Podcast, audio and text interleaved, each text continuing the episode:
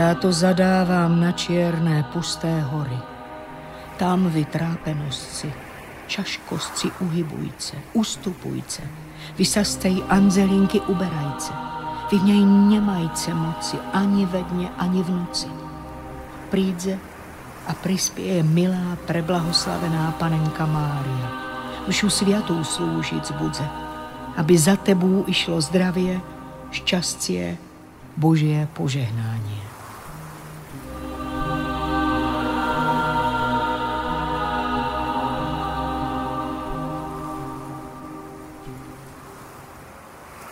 Vítám vás u Historie CS. Dnes bude naším tématem lidová magie na moravsko-slovenském pomezí. O žítkovských bohyních a o všem, co s nimi souvisí, budu mluvit s Dagmar Dobšovičovou Pintířovou, Jiřím Hanušem Dobrý den. a Jiřím Jelíkem. Dobrý den. Když se řekne žítkovské bohyně, tak se asi většině lidí vybaví román Kateřiny Tučkové. O němž autorka mnohokrát prohlásila, že je to literární fikce, že je to záležitost vlastně umělecké licence, ale přesto se na úvod zeptám, eh, nakolik je to opravdu fiktivní příběh a nakolik je tam třeba patrný otisk reality. O žitkovských bojních v povídkové formě psali již autoři na přelomu 19. a 20. století. Nicméně teprve román Kateřiny Tučkové, Žitkovské bohyně, toto téma popularizoval a dostal do povědomí širší veřejnosti. Kateřina Tučková píše beletry, která, jak říká se, nese na vlně její fantazie a neměla ambici psát eh, ani historický román, ani literaturu faktu, ani nějaký dokument. Nicméně v románu používá konkrétní jména tehdy žijících osob, konkrétní místa na moravských kopanicích, eh, konkrétní výstřižky z novin a taktéž fiktivní eh, záznamy z archivu STB. Takže čtenáři často tak trošku tápou a mm, možná se i domnívají, že se částečně jedná o literaturu faktu. Není tomu však. My sedíme na louce u obce Žítková v Bílých Karpatech, eh, takže ten pořad natáčíme přímo na místě, kde žítkovské bohyně působily. Pane doktore, čím je zdejší kraj charakteristický, specifický? Z hlediska o tom, o čem se budeme bavit, je to především kdysi veliká izolovanost této oblasti, oblasti mezi Váhem a řekou Olšavou. Vlastně tady na, jsme na pomezí, e, tímto krajem se táhla hranice dvou států, Uherského království, svatoštěpánské koruny a Přemyslovského státu celé to území poměrně rozsáhlé eh, s hraničními horami, s Bílými Karpatami, bylo jakýmsi územím nikoho už od raného středověku, protože si dělali na toto území nárok jak teda eh, uherští panovníci, tak přemyslovci. A tak vzniklo území, kam vlastně ta světská moc nesahala a přicházeli a usazovali se sem lidé z různých důvodů, kteří chtěli před tou eh, světskou mocí utéci. První osady se nám tady objevují až v rámci kolonizace v polovině 13. století. Ale nicméně mnohdy ty osady zase neměly dlouhého trvání, protože tady Bílé Karpaty se dají překročit jenom několika eh, průsmyky. Eh, Hrozenkovským, vedle máme Straňánský, Březovský, Březovský a těmito stezkami vlastně k nám přicházeli i všelijací ti dobyvatelé. Když to vezmeme od Mongolů ve 13. století přes potom eh, vojska Matyáše Korvína za českouherských válek, když si vzpomeneme na 17. století proti Habsburská povstání. Čili ten kraj byl takový dost trápený tady tím mhm. vším. Mísilo se tady obyvatelstvo, protože se tady usazovali různí lidé, takže dneska je vlastně velice těžké dohledat nějakou konstantní eh, etnickou základnu toho obyvatelstva. A tato odloučenost vlastně také dala lidem, aspoň jak to cítíme už od toho 19. století, vytvořila se tady vlastní kultura, která je kulturou kopaničářskou. Vlastně i ve velmi pozdní době eh, byla kolonizována, osazena obyvatelstvem eh, ta oblast výše položená. Co víme o tom, odkud přišlo to zdejší obyvatelstvo? První ty historické doklady o osídlení tohoto území máme z roku 1731, kdy vlastně je soupis ve čtvrté knihe Urbářní, která vlastně pochází z Bojkovic, kdy vlastně tehdejší vlastníci panství rod Kysterenius si pozval tyto obyvatele. O jejich původu panují dodnes nejasnosti, nicméně se lze domnívat, že Nejblíže eh, to byli osadníci, kteří se přestěhovali z té slovenské strany pováží, ale taktéž to mohli být, eh, nebo měli to být eh, obyvatele rusínského původu, především pastevci, kteří sem nepřišli ovšem z těch poloninských dalekých Karpat, nicméně přišli z z Oravy a Strenčanské stolice, kam se přisedlovali v 15. století. Zde se poslovenštili a přijali jednu z protestantských denominací, byli to luteráni. I vlastně František Bartoš píše, že ten lid se odlišuje od okolních regionů jak svým krojem, tak nářečím, tak architekturou a i ženy, i muži byly stepilé postavy, výrazných tváří s vystouplými licními kosty. Eh, dívky eh, měly krásné, husté vlasy, obočí a černé oči a rumělce na tvářích.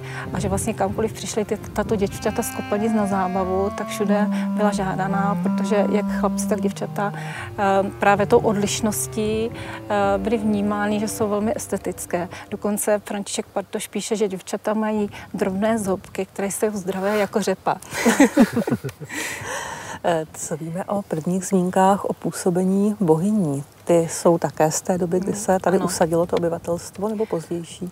Ano, první zmínky jsou právě taktéž z poloviny 18. století, konkrétně z roku 1752, kdy máme dochovány zápisky z deníku tehdejšího Eh, jezuity, eh, misionáře, který právě měl právě tady tyto obyvatele eh, luterány přeorientovat na katolickou víru. Byl to Karel Kulich, který ve svých zápiscích zmiňuje, že na Kopanicích působili jak bohyně, tak božci a tyto věštily z vosku a z letí olova. Tím vlastně nám nepřímo dokládal, že tyto praktiky se zde praktikovaly a tyto ženy zde působily již teda v té první polovině, tedy z raných dob osidlování. Tudíž se lze vlastně domnívat, že vlastně tady tyto praktiky nebo ta tradice eh, těch bohyní eh, sem přišla s tím rusinským obyvatelstvem. Ty jasné slunéčko, ty na ní svěcíš, ty ho vidíš. Tak mu rozněc a rozehrej jeho srdce – jeho plůce, jeho trista údov a stavov, aby ten můj odsouzenec, který je mě od Boha souzený, aby on nemohl ani jesci, ani píci, ani tabáku kůrici, ani spáci, ani veselým bíci, ale na mě jmenovanou krcenou myslici a ke mně bežaci. Ono vlastně i to označení bohyně není místní, proč se jim tak říkalo? Oni se spíše považovali za léčitelky a znalkyně tajů lidové magie. První zmínka z roku 1752, kde se dovídáme, že na Kopanicích působí bohyně, ale i božci. Pochází z deníku Karla Kulicha, jezuity, který zde působil a datuje se do roku 1752 a ten píše, že za bohy nebo bohyně byly pokládány. A autor článku o misi Karla Kulicha, Antonín Polák, však píše, že eh, toto pojetí je nesprávné a že to je spíše eh, muž boží nebo žena boží nadána zvláštním darem. Já když jsem se zeptala mého informátora na Kopanicích, proč místní říkají eh, bohyním bohyně, tak on říkal, protože bohuju, vyzývají Boha. Tak bychom mohli i se zamyslet společně s Františkem Bartošem, který, když píše o Kopanicích, říká, že jsou tam dva druhy čarodejnic, tedy dobré, teda zlé, to jsou bosorky, a dobré jsou bohyně.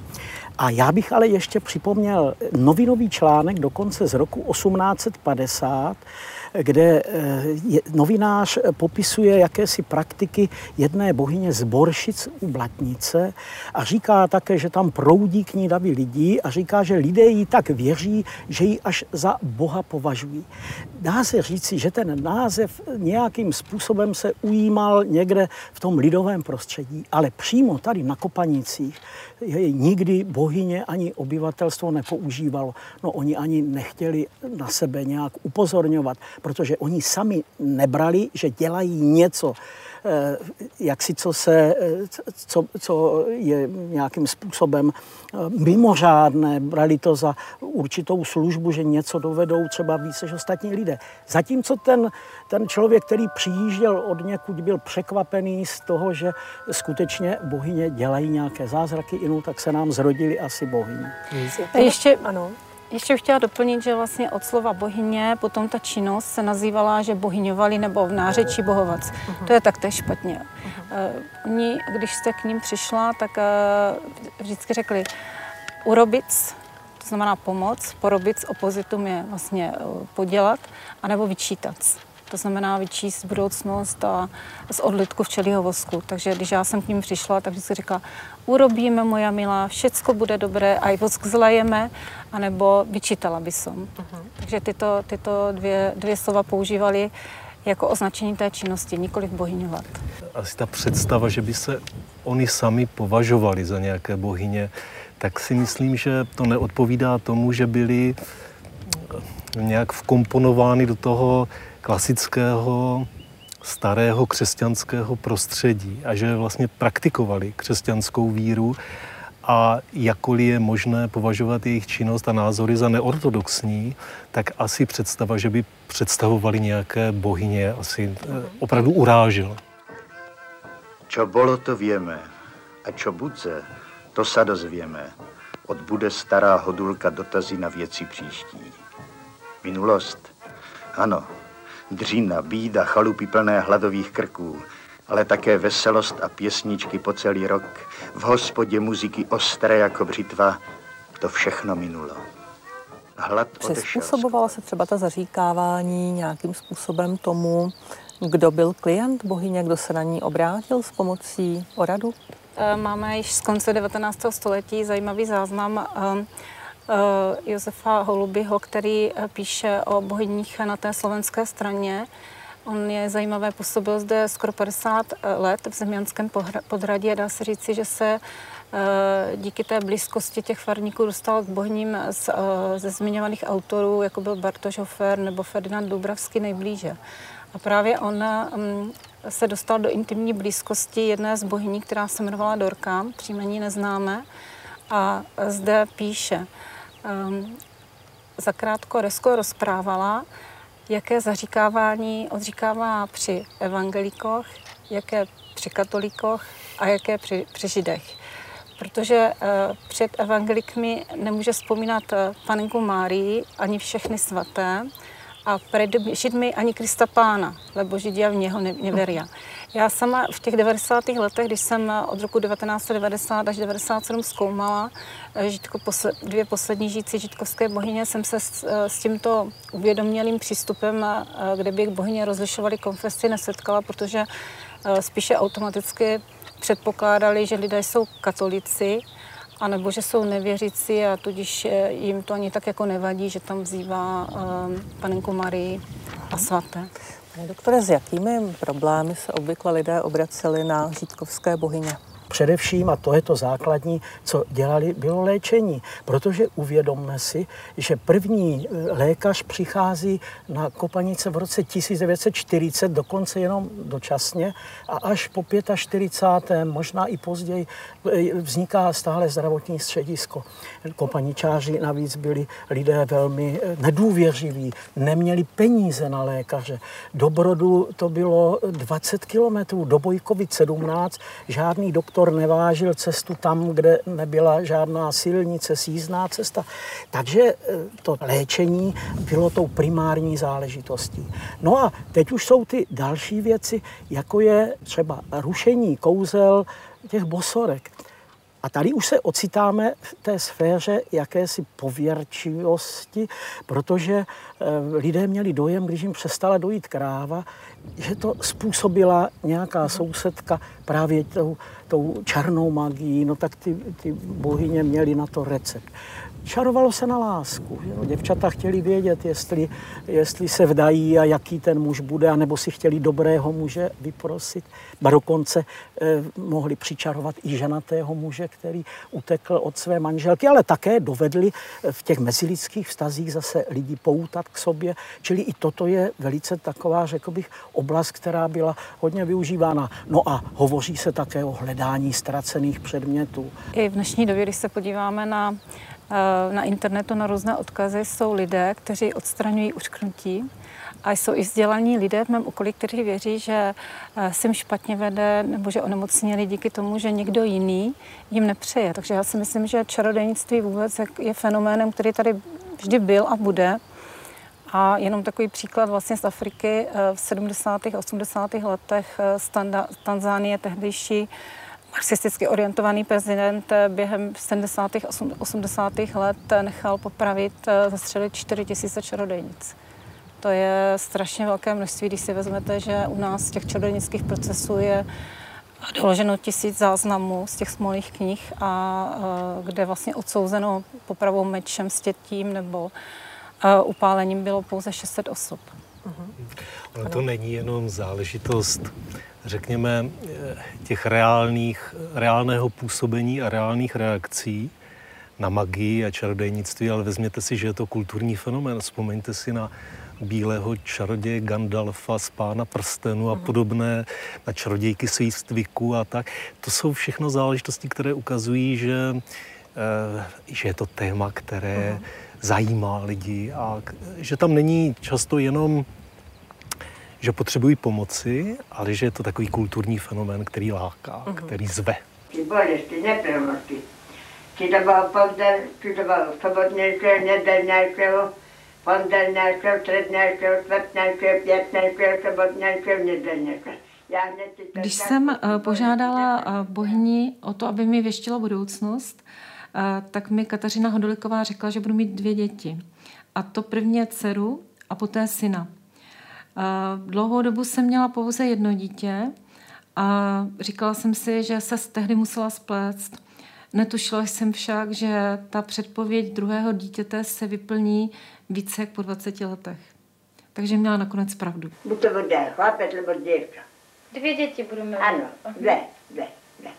Dobře. Dobře, pěkně se vám to ukázalo, pěkně, chvála Bohu. Před námi na stole vlastně leží dvě knihy, jedna od pana Jiřího Jilíka, jedna od paní Dagmar Dobšovičové Pintířové. Vy jste v obou těch svých dílech vlastně využili i skutečnost, že jste se oba ještě měli možnost eh, s posledními žítkovskými bohyněmi osobně setkat. Já bych začala, paní doktorko, vámi, jak vlastně probíhala taková typická návštěva u žítkovské bohyně. Kdyby tam člověk přišel jako etnolog, tak by ho pravděpodobně poslala pryč, ale když tam přišel jako klient, tak ho přivítala.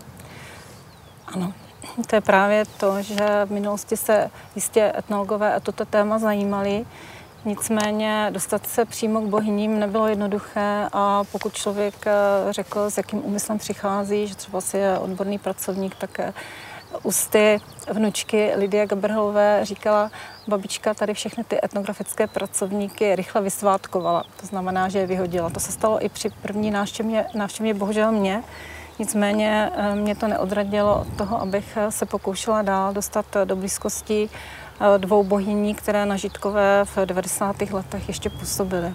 Když jsem tedy jako etnolog přišla na první sezení s Jirmou Gabrhelovou, kde mě tedy vzala na milost již jako svého klienta, tak mi probíhal úplně mráz po zádech.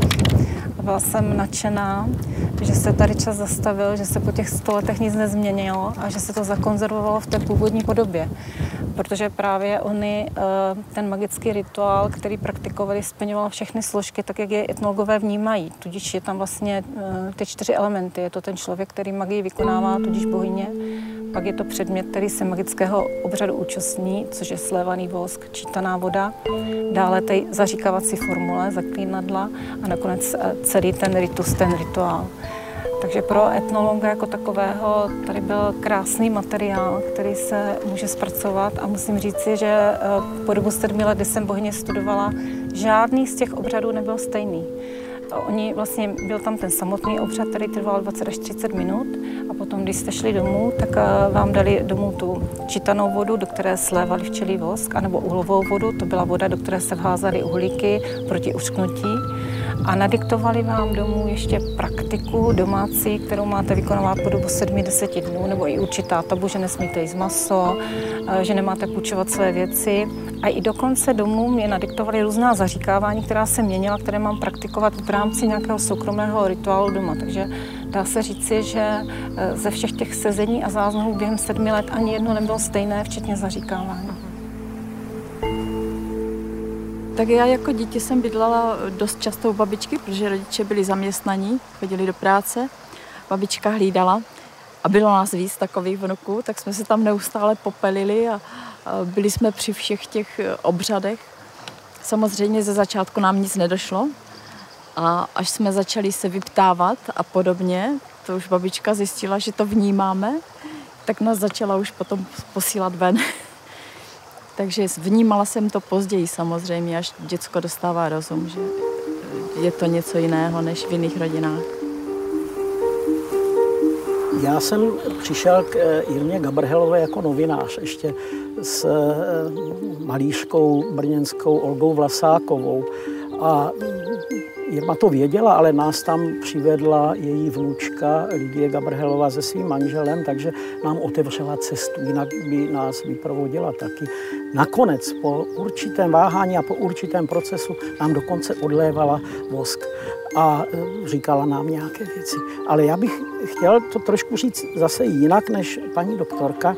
Když to vezmu, že bych přicházel do toho domu jako turista nevěděl, že tam žije bohyně, že e, o tom nic nevím a vešel tam. Nic tam není, co by vám vytvořilo představu nějaké mystického místa. To je, uvědomme si, my dneska my jsme Jirmu zažili, kdy už jí bylo vysoký věk, kolem 90. Ale ji vyučila ta Anna Struhárová, ona začala eh, bohyňovat třeba ve 20, v 25 letech, měla sedm dětí, čili to bohování byla až jakási, jakési cosi, že někdo potřeboval pomoct, ale ne profese, která by, tak jako dneska, že máte věštírnu s nějakou koulí. Byla to u nás po slovácky by se řeklo tetička, stará paní, která dělala něco v kuchyni, nebo jste ji potkali na zahradě, nebo jste ji potkali na, na poli. Nic vám nenaznačovala, že za hodinu se v tom prostoru bude odehrávat něco zvláštního a jiného. Proto také o těch bohyních se hodně vyprávělo, ale málo kdo mohl říct, že byl vlastně eh, přítomen tomu vlastnímu procesu. Uh-huh. I ti lidé z toho okolí, který, kteří ji znali. Tady několikrát padlo jméno Josefa Hofera, eh, což je muž, který zásadním způsobem přispěl k povědomí o žítkovských bohyních. Kdo to byl, pane profesore? To je dobrá otázka, protože Josef Hofer je samozřejmě spjatý s tímto prostředím a s tím, že popsal Kopanice popsal ten fenomén žítkovských bohyní a velmi zajímavým způsobem. Ale je to vůbec zajímavá postava po všech stránkách. Já ho mám spojeného také s českou katolickou modernou a s tím, co se odehrávalo v Olomouci s hnutím modernistickým, které protestovalo proti praktikám třeba vyššího duchovenstva, které usilovalo o takový hlubší vztah, hlubší propojení církve a tehdejšího moderního světa, církve a kultury a podobně. Ale v této souvislosti Josef Hofer byl eh, prostě farář, který přišel do toho, na, to, na tato místa až na začátku 20. století a má takový eh, několikerý úkol. Jeden vyhlašuje jeden, o jednom říká, že přišel vést ten boj tady s těmi žítkovskými bohyněmi, ale pak je to úkol, řekněme, klasický, křesťanský, to znamená misijní, to znamená šířit křesťanskou víru, pokud možno ortodoxní, pokud možno ortodoxně, to souvisí s tím, s tím bojem proti bohyňování a bohyním. No a jednak je to úkol, který tehdy byl sdílen napříč všemi, asi celým duchovenstvem, to znamená nějak šířit nějak osvětu, šířit něco, čemu se tehdy říkalo pokrok. protože opravdu se jednalo o velmi zaostal, zaostalý kraj a ti faráři to vnímali, vnímali to velice naléhavě, aktuálně a snažili se s tím něco dělat. Byl také literát a literární činný, takže napsal nějaké povídky o Kopanicích, no a potom napsal tu knížku o žítkovských bohyních, eh, má tam, si vzpomínám, jak tady byla řeč o tom, jak někdy ty bohyně poznali, že se jedná o návštěvu, o kterou nemají zájem a takzvaně ji vyprovodili ze dveří, tak Josef Hofer tam má také i takový velice pěkný příklad tohoto druhu protože mu přišel nějaký mladý kaplan do farnosti a ten mladý kaplan byl takový nadšený, že se to s těmi bohyněmi vyřídí okamžitě a e, bohyně ho vyprovodila, tedy velmi rychle poznala, byť byl, by byl přestrojení, tak ho velice rychle vyprovodila ze dveří. Hofer uh, měl materiály, které měl z vlastních zkušeností, ale hodně čerpal již e, ze svých předchůdců, kteří o nich psali v různých novinových článcích. Byl to především Ferdinand Dubravský, přezdívaný Striko Ferdinand, který napsal taktéž eh, takovou povídkovou knihu eh, Bohyně Nažitkovej, kde z pohledu byla to taková zajímavá osobnost eh, tehdejší. On byl literát, publicista, taktéž učitel, založil na slovenské straně na Kikule první školu a on vlastně čerpal eh, jak tedy z Ferdinanda Dubravského, ale taktéž z místních učitelů Dobijáše a Dočkala a taktéž se záznamu pátera Karla Kulicha. Ty mm, povídky, které eh, o žitkovských bojních jsou zde sepsány, eh, jsou spíše, i když můžeme je vnímat za skutečné příběhy, tak vykreslují obraz bohyní spíše negativní jsou vnímány jako podvodnice, které se snaží okrádat své klienty, což samozřejmě tomu tak ve všech případech nebylo. Takže toto je třeba uvést na pravou míru, eh, proč většina těch povídek vykreslují bohyně jako podvodnice. Jestli bych to mohl ještě nějak se k tomu vyjádřit, u Josefa Hofera je jednak bychom měli říci, že byl žákem profesora Josefa Klvani, významného národopisce, který mu dopisem vlastně ho jako svého žáka tak trochu úkoluje, aby se věnoval lidu, tomu zaostalému, eh, přímo říká lidu na Kopanicích, aby zaznamenával, aby ani do kostela, ani eh, na poslední pomazání nechodil bez tušky a bez papíru. Já si myslím, že ten Hofer to naplňoval, ale je třeba odlišit ten spisek eh, bohyně na Žitkové, protože ten má ryze propagandistické zaměření. Tam on, on to někde i říká ve svém díle, že vyhlásil boj bohyním. A nejenom bohyním, zase mnohým takovým eh, praktickým eh, životním postupům, které souvisely třeba s morálkou. Já řeknu jednu, jednu takovou zajímavost, proti které brojil, která dneska by nám vůbec nějak tak eh, nepřipadala ani zvláštního chlapec, když si našel nějakou dívku, tak bylo zvykem, že on se přistěhoval k ní před svatbou měsíc nebo tři týdny během ohlášek spolu žili a když jim to spolu nepasovalo, tak se prostě rozešli a on si šel hledat dívku jinde, ona jinam ženicha. A to, to se dělo ve farnosti takže každý kněz by asi tímto způsobem proti tomu, jak si vystupoval. A e, tak pochopitelně on teda příliš oblíbený, jak si nebyl. Na druhé straně povídky z Kopanic a kopaničářské povídky, tam na rozdíl od národopisců, kteří si všímali, jak si těch národopisných jevů, on za, e, zapisuje to sociální prostředí. Takže z tohoto hlediska je to neocenitelný pramen poznání toho, jak to vypadalo v rodině, co ti lidé dělali, čím se živili, jaké měli nejenom zvyky, ale jaké měli takové ty osobní vztahy, vlastnosti a podobně. Uh-huh. Takže toho Hofera vidíme tak, jak ho vidí i církevní historie, jako velmi takovou kontroverzní postavu, ale zase díky němu vlastně o těch bohyních jsme se dozvěděli. Dá se říci, že i ten jeho životní příběh nějakým způsobem vlastně odráží vývoj katolické církve anebo třeba části katolické církve v průběhu první poloviny 20. století? Určitě, protože o Josefovi Hoferovi víme, že jakkoliv tady bojuje za církevní ortodoxii v tomto případě, tak na druhé straně on sám vystoupil z církve. On tedy z římskokatolické církve, protože v roce 1920 vstoupil do nově založené církve československé, později tedy husické, a angažoval se tam. Nepochybně je to vlastně i člověk, kterému jako principiálně vlastně vadila ta skutečnost, eh, že Eh, žítkovské bohyně, nebo alespoň on to tak vnímal, vlastně vydělávají na neštěstí eh, jiných lidí, kritizoval je za to otázka, nakolik to byla literární stylizace, nakolik to tak bylo doopravdy. Eh, jak to bylo třeba s těmi náhončími nebo s těmi, kterým se někdy říká anděle, anzelé, s dětmi, které vlastně přiváděli žítkovským bohyním klienty a údajně už během cesty měli vyzvědět, co vlastně toho dotyčného trápí, pak to vyzradit bohyni, která se mohla stylizovat do role té vševědoucí. Je tohle to literární fikce? Eh, je to pravda? Dá se to zjistit? Jak to bylo? Ty zmínky o těch náhončích máme právě z prací Ferdinanda Dubravského, který říká, že měli každá bohyně svého náhončího, kteří se rekrutovali z řad eh, místních, ale i kupců, hostinských a ti to vlastně bohyně doporučovali, anebo je tam i osobně přivedli. Eh, byly zde i, i anzelé, což byly spíše dospívající děti, kteří eh, ty klienty, kteří se hm, prostě vystoupili někde eh, dolů na dědině nebo později na zastávce úplně neorientovali a potřebovali poradit, jak se k té či oné bohni dostat, takže tyto děti je tam za nějakou odměnu přivedli.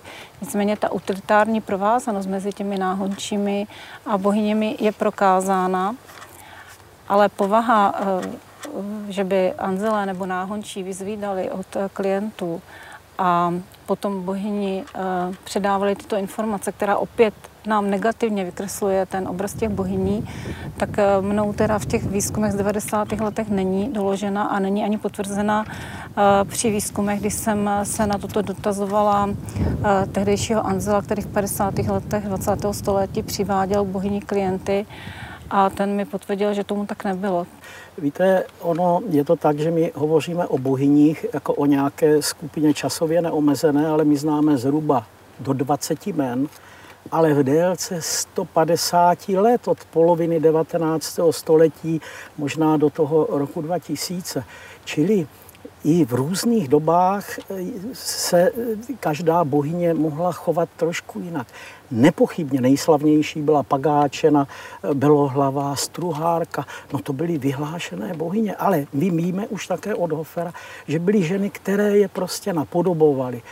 To znamená, že tam rozhodoval ten osobní přístup té které ženské. Někdo si udělá hned z dobrého slova biznis, jak se říká. Tak to také fungovalo. Vy jste vlastně, pane doktore, i tu svoji knihu uvodil takovým kontrastem mezi dvěma citáty. Eh, jeden je z Josefa Hofera a ten druhý je z Amálie Kutinové. Eh, Gabra a Málinka v čarovné zemi ve své době velmi oblíbené dílo. Eh, tahle autorka je viděla jinak. Jak?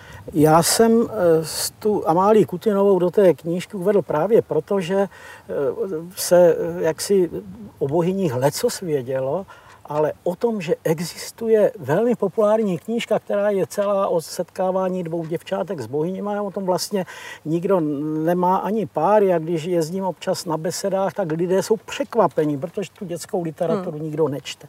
Amálie Kutinová jezdila ke svému švagrovi, ke své starší sestře Valérii. Ten František Macek byl učitel na, nadučitel na Žitkové, jinak velmi významná osoba v monografii eh, tady starohrozenkovské je uváděný eh, ze vší parádou jako významný, takový pokrokový, jak říkáte, hmm. učitel.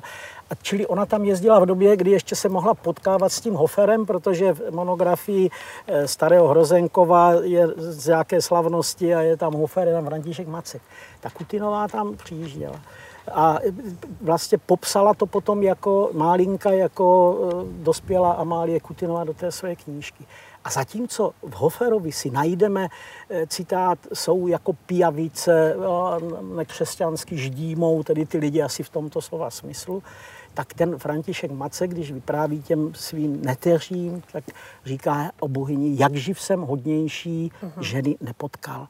Čili ta Amálie Kutinová viděla toho, viděla bohyně trošku jinak než ten Hofer, nebo zásadně jinak. Ona je viděla jako ženy, které pomáhají, které jsou v tom zapomenutém světě jakousi jedinou trochou naděje a dejme tomu i někdy jistoty eh, a a takovým, řekl bychom, zase možná idealizovaným způsobem to v tom příběhu pro děti eh, jak si vyjádřila. Já to nerobím ze svou moců. Lež to robím s boží moců, s Kristom pánom do pomoců. Před ním mi dopomáhej Bůh Otec, Bůh Syn, Bůh Duch Svatý, najsladče jméno Ježíš. Kateřina Lučková a její román Žítkovské bohyně je asi dobré zdůraznit, že autorka sama mnohokrát zdůraznila, že je to opravdu román, že je to literární fikce, že nechtěla psát literaturu faktu. Nicméně eh, v této knize se objevilo zajímavé téma ve vazbě na Žítkovské bohyně a to je vlastně fascinace některých představitelů třetí říše v době druhé světové války právě tím fenoménem lidové magie, čarodějnictví a podobně. Jak to bylo doopravdy? Tak já se obávám, že i toto bude jednou z fikcí, eh, která je v románu eh, uvedena a nelze ji vnímat jako eh, doložitelnou historicky. Je pravda, že tehdejší vlastně nacističtí polhaváři skrze různé spolky, které byly doloženy, ať už to bylo Tule, dědictví v předku Anenerbe nebo Vril, zkoumali magii, dokonce založili zvláštní Hexenkommando, Zonder Hexenkommando, tedy zvláštné uh, čarodějnické komando, které vzniklo již roku 1935 a po, os, po dobu osmi let uh, zhromažďovali tady především z území Německa z archivu záznamy právě z procesů s čarodějnicemi. Tyto výzkumy byly Eh, zacílení ideologicky proti eh, vlastně těm procesům, jako proti vůbec jako křesťanskému vyhlazování eh, germánské ženy, Eh, jako procesy, které vlastně potírají eh, ty staré germánské, mm, starou germánskou víru a kult předků, kterou oni vlastně se snažili nějak doložit skrze tyto procesy. Oni tím okultismem byli v podstatě posedlí a vlastně i eh, snažili se doložit které ty staré germánské pohanské kořeny a hledali i vlastně ten původ arijské rasy, došli až do Tibetu. Takže ty hmm jejich výzkumy e, jsou doloženy. Ty výzkumy e, vlastně vědců, antropologů, historiků, archeologů, kteří, dá se domnívat, byli i seznámeni s původem obyvatelstva na Moravských Kopanicích a jistě by zde nehledali původní kult germánské ženy nebo nějaké kořeny o germánské víry. Na jedné straně je opravdu doložitelný tento zájem Heinricha Himmlera třeba o okultní praktiky, o čarodejnictví, o magii, etc. Eh, no a na druhé straně tady máme eh, žítkovské bohyně, o které by mohly mít zájem nacisté. No a je samozřejmě už potom velice krátká cesta k tomu propojení a k zapojení fantazie u romanopisce, k tomu dát tyto věci dohromady a tím je zatraktivní. Co jsem slyšela z vyprávění tatínka a babičky o, ohledně Němců, tak eh, v podstatě to nebyli špatní lidé pro ně. Oni si dělali svoje povinnosti, chodili, protože museli po těch domcích, ale většinou, když nikdo nic nepožaloval, tak oni ani po nich nešli. Oni prostě si udělali povinnost a byli rádi, že to mají splněno. Takže myslím si, že eh, nějaká persekuce nebo něco, nevím o tom a ani, ani babička nic takového nikdy neříkala. Ani o jiných lidech to bylo po druhé světové válce? Co komunistický režim a lidová magie? Já se ještě trošku vrátím k tomu Hoferovi, ale nebojte se, já se dostanu k těm komunistům. Mě, mě na tom, tak jsem si na tom uvědomil, že vlastně už na tom začátku 20. století v díle Josefa Hofera je ten aspekt, eh, který potom vidím i v té druhé polovině 20. století. To znamená aspekt na to, na to zdůraznění pokroku, na to zdůraznění osvěty, na to zdůraznění racionálního uchopení těch, eh, těch fenoménů magie, léč, lidového léčitelství a podobně. A samozřejmě v takové karikované podobě nebo v podobě, která úplně neodpovídá i tomu zájmu a i té lásce k tomu kraji u Hofera, tak se s ním vlastně setkáváme v těch 50. a 60. letech a to jak na úrovni badatelské, protože tady máme badatele, kteří se zabývají tím krajem, a e, i tím fenoménem léčitelství a čarodejnictví a líčí ho v jistém směru podobně jako, jako to líčí Hofer. To znamená, je to zaostalý kraj, musíme s tím něco dělat. Jsou to pověry, musíme s tím něco dělat. Jsou to, jo, takový ten racionalistický, racionální přístup. Není možné přece dovolit, aby někdo nebyl léčen eh, bez pomoci lékařů. A tak. Takže jenom chci ukázat na jakousi zpřízněnost toho racionalismu 20. století, která se táhne opravdu od toho začátku století až po... Samozřejmě u těch, eh, u těch u toho režimu, tedy v těch 50. a 60. letech, je tam ještě něco navíc, je tam ten protináboženský boj, protikřesťanský boj velice silný a ten aspekt tady je, to je ještě ta přidaná hodnota, říkám to ironicky. Že by měla problémy s komunisty, o tom ne, neříkala nikdy, že by měla problém s spíš jako tak jako každý eh, hospodář byly problémy s tím, že nechtěla dát pole do družstva takže nebylo to v žádném případě z toho důvodu, že by měla léčitelské schopnosti. Objevuje se někdy i ta interpretace, že u žítkovské bohyně jevila zájem STB, že byly sledovány. Je to také literární fikce nebo, nebo ne? Já jsem přesvědčený, že je to literární fikce. Víte, eh, nemohu to samozřejmě tvrdit eh, zcela jednoznačně, protože z STB se mohl zapléct v podstatě kdokoliv ale není znám žádný případ, že by se bohyně, z podstaty toho označení bohyně staly předmětem nějaké cílevědomé manipulace nebo dokonce likvidace. To asi ne. A zase, když si vezmu teda román paní Tučkové, tam eh, to můžeme doložit na konkrétním případu a to je bohyně, která se jmenuje Surmena to je skutečná osoba, která, kdo četl ten román, tak ví, že ji odvezou do Kroměříže a tam v tom blázinci, jak se říká, odkurírují a, a, a zlikvidují a, a tak, v takovém tom, tom té snaze ji zlikvidovat. No, tato surmena, to je pratetička tady bývalého ředitele základní školy v Hrozenkově, takže lze si ověřit, že tato žena nikdy žádné, do žádné zápletky ze státní mocí na ČES STB se nedostala.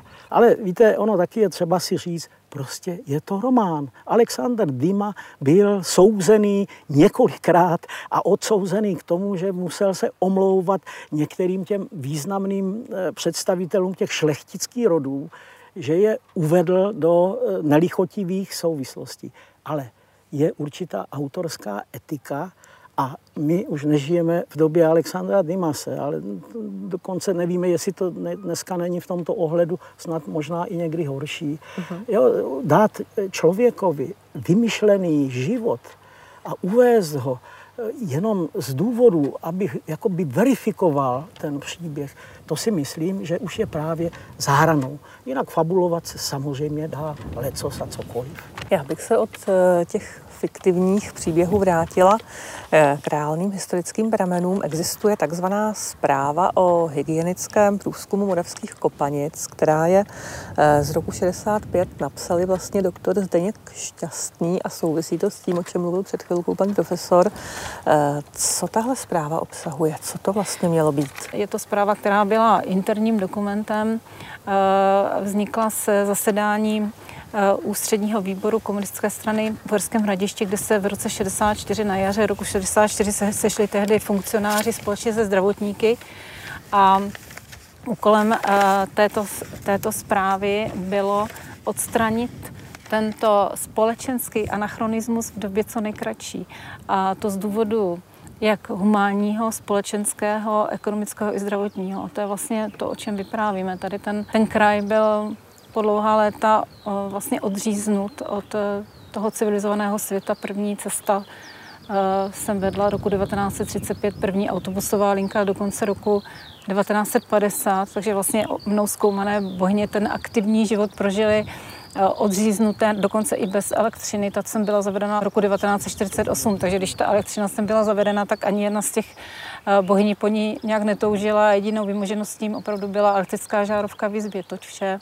Ta zpráva působila v té době na mě úplně hruzostrašně, protože Eh, ty body, kterými se vlastně má docílit eh, toho takzvaného eh, zrušení tohoto společenského anachronismu v době co nejkratší, byly například zbourání starých chalup, které už jsou staré a nedají se renovovat, dočasné přestěhování dětí do dětských domovů a starších dětí do internátních škol, dále přestěhování starých už nemocných lidí do domovů důchodců, ty poslední starousedlíci, kteří vlastně uhájili svá políčka, tak mezi ně patřily právě i ty naše dvě bohyně, které již v době, kdy tady tento plán byl byli v důchodu a ne, nebyl důvod je jakkoliv vykořenit.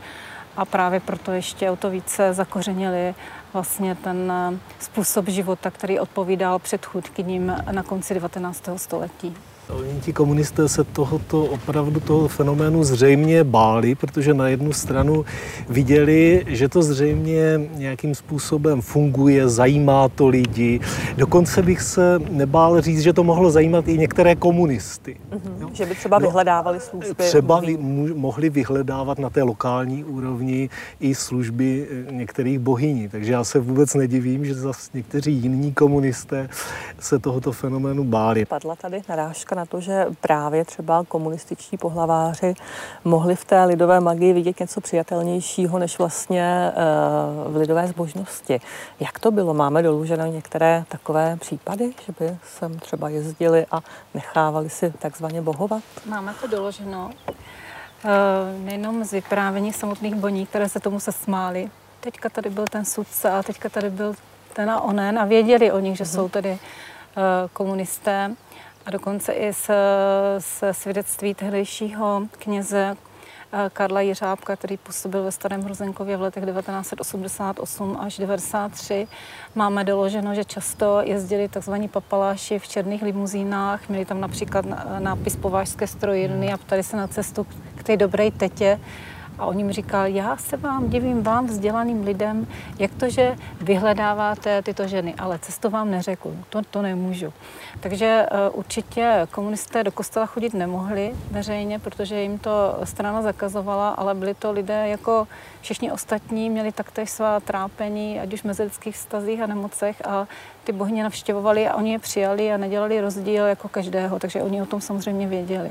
Jinak eh, vlastně z postkomunistických zemích máme doloženo, že byla zde vždycky nějaká provázanost mezi komunisty a tady těmito vědmami nebo věštkymi, věštkymi například eh, dosud žijící královna bílé magie Maria Campina z, z Rumunska byla často eh, navštěvovaná a byla tedy osobní rádkyní manželů Čaučeskových.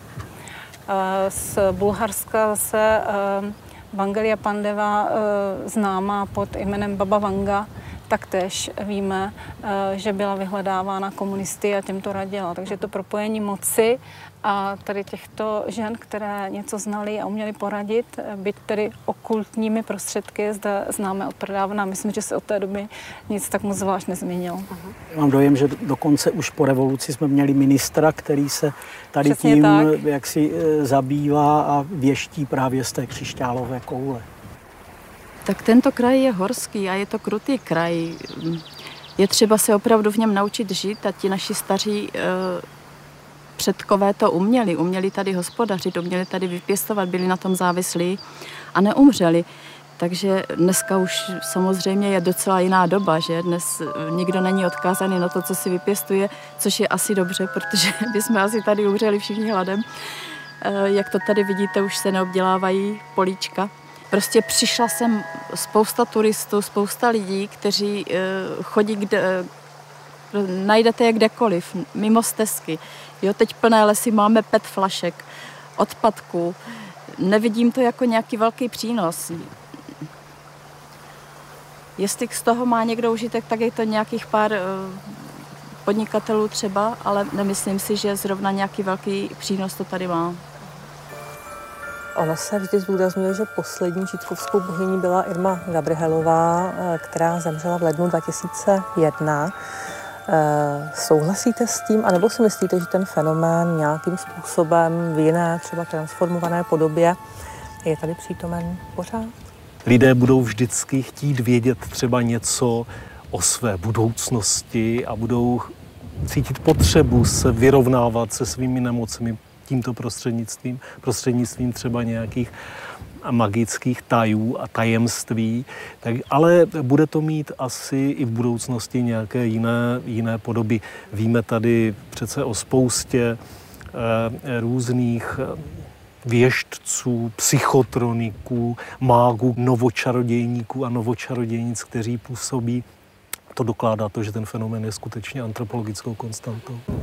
Musím říct, že pro mě ta autochtonní tradice praktikování lidové magie, která vlastně spojovala ten pohanský, magicko-náboženský svět člověka, který byl vlastně od pradávna vlastní všem lidem, našim předkům, bez rozdílu, ať už pocházeli z jakéhokoliv regionu, tak právě tady ta, ten zvláštní genius se nám bohužel vytratil se smrtí poslední žitkovské bohyně. Já si myslím, že s Jirmou Gabrhelovou skutečně eh, bohyně odešly. Ale ten problém je v tom, co pod tím přímo máme na mysli. Jestliže to bereme jako regionální jakýsi fenomén, který má, každá ta bohyně měla přesně rituál, který musí dodržovat, že žila v osamocení a já to řeknu trošku metaforicky, komunikovala s přírodou, tak dneska už ty vazby jsou natolik přerušeny, že si nedovedu představit, že by ze ničeho nic tady najednou e, nějaká bohyně se znovu narodila. Kdo to řekl, že to nepokračuje? Já si myslím, že každá rodina a vůbec celý ten kraj má eh, právo na nějaký svůj, takové na to svoje tajemství. Jestli to pokračuje nebo ne, to se zřejmě dozvíme časem.